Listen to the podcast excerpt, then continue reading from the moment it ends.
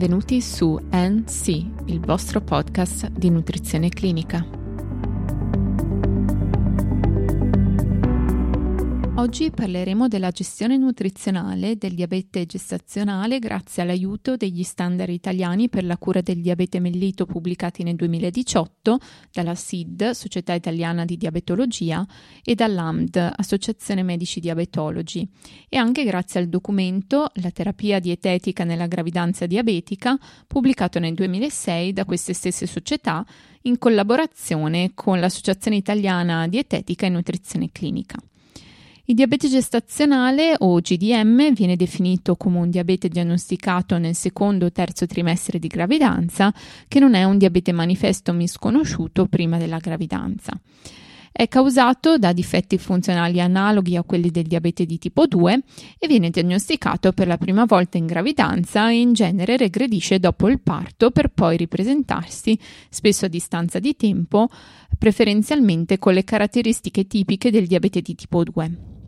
Fattori di rischio per il GDM sono familiarità positiva per il diabete in familiari di primo grado, pregresso diabete gestazionale, macrosomia fetale in gravidanze precedenti, sovrappeso o obesità, quindi comunque un BMI superiore a 25, età maggiore di 35 anni, etnie ad elevato rischio, come persone provenienti dall'Asia meridionale, dal Medio Oriente e dai Caraibi, diagnosi di sindrome di ovaio policistico.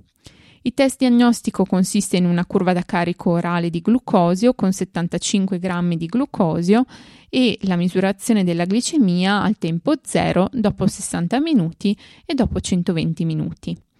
La gestione clinica del diabete gestazionale è basata sulla terapia medica nutrizionale personalizzata, il programma di attività fisica e l'autocontrollo glicemico con misurazioni quotidiane, da iniziare immediatamente dopo la diagnosi. Se gli obiettivi glicemici non vengono raggiunti dopo due settimane dalla, dall'inizio della dieta, è necessario intraprendere la terapia insulinica. In funzione dell'andamento glicemico possono essere possibili schemi insulinici differenti.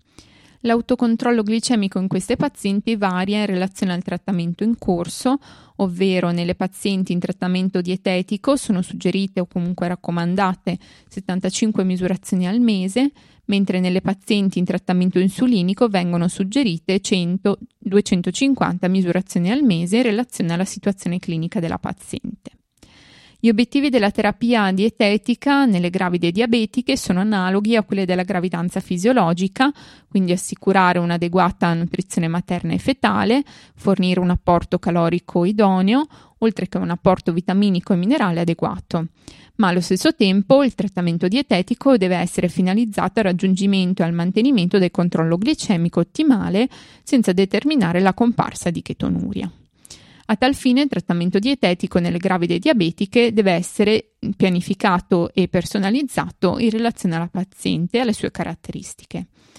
Come per la gravidanza fisiologica, anche per la gravidanza diabetica l'incremento ponderale varia in relazione al peso pregravidico e si rifà ai range di peso proposti per la gravidanza fisiologica. Tuttavia, alcuni studi hanno evidenziato che in donne diabetiche gravemente obese, in cui non c'è stato un aumento di peso in corso di gravidanza, il rischio di avere un bambino sottopeso non era aumentato. Sulla base di tali risultati, quindi, alcuni autori consigliano che in donne diabetiche con obesità grave, quindi un BMI superiore a 35, non aumentino di peso in corso di gravidanza. Inoltre anche il fabbisogno energetico nelle gravide diabetiche non differisce da quello per le non diabetiche e deve essere sufficiente a promuovere un incremento ponderale ottimale. La dieta in questa patologia deve avere una distribuzione nutrienti con un contenuto di carboidrati compreso tra il 45 e il 50% delle chilocalorie totali giornaliere, di proteine del 20% e di lipidi del 30-35%.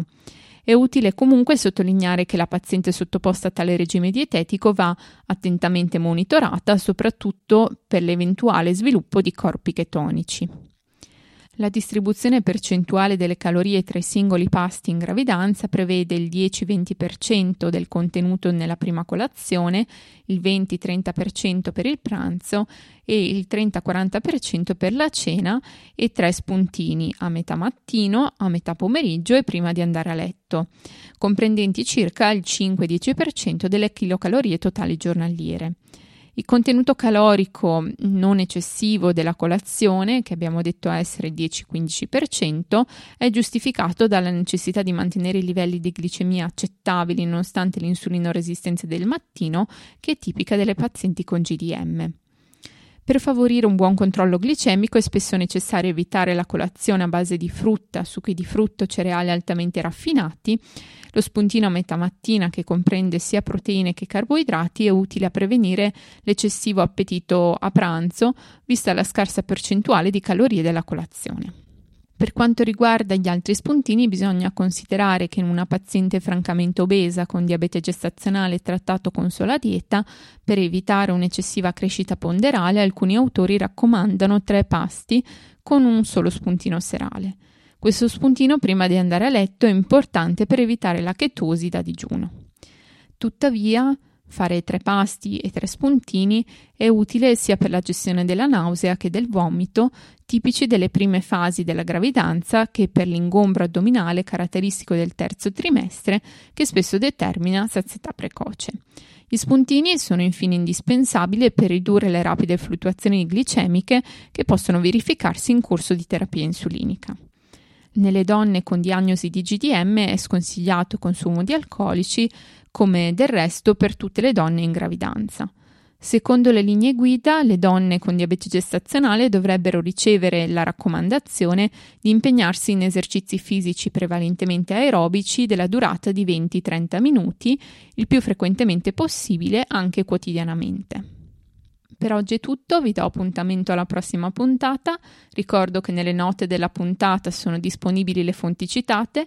Per ulteriori approfondimenti vi invito a seguirci nella pagina Instagram di NC Podcast e per qualsiasi informazione potete contattarmi all'indirizzo email info-ncpodcast.net.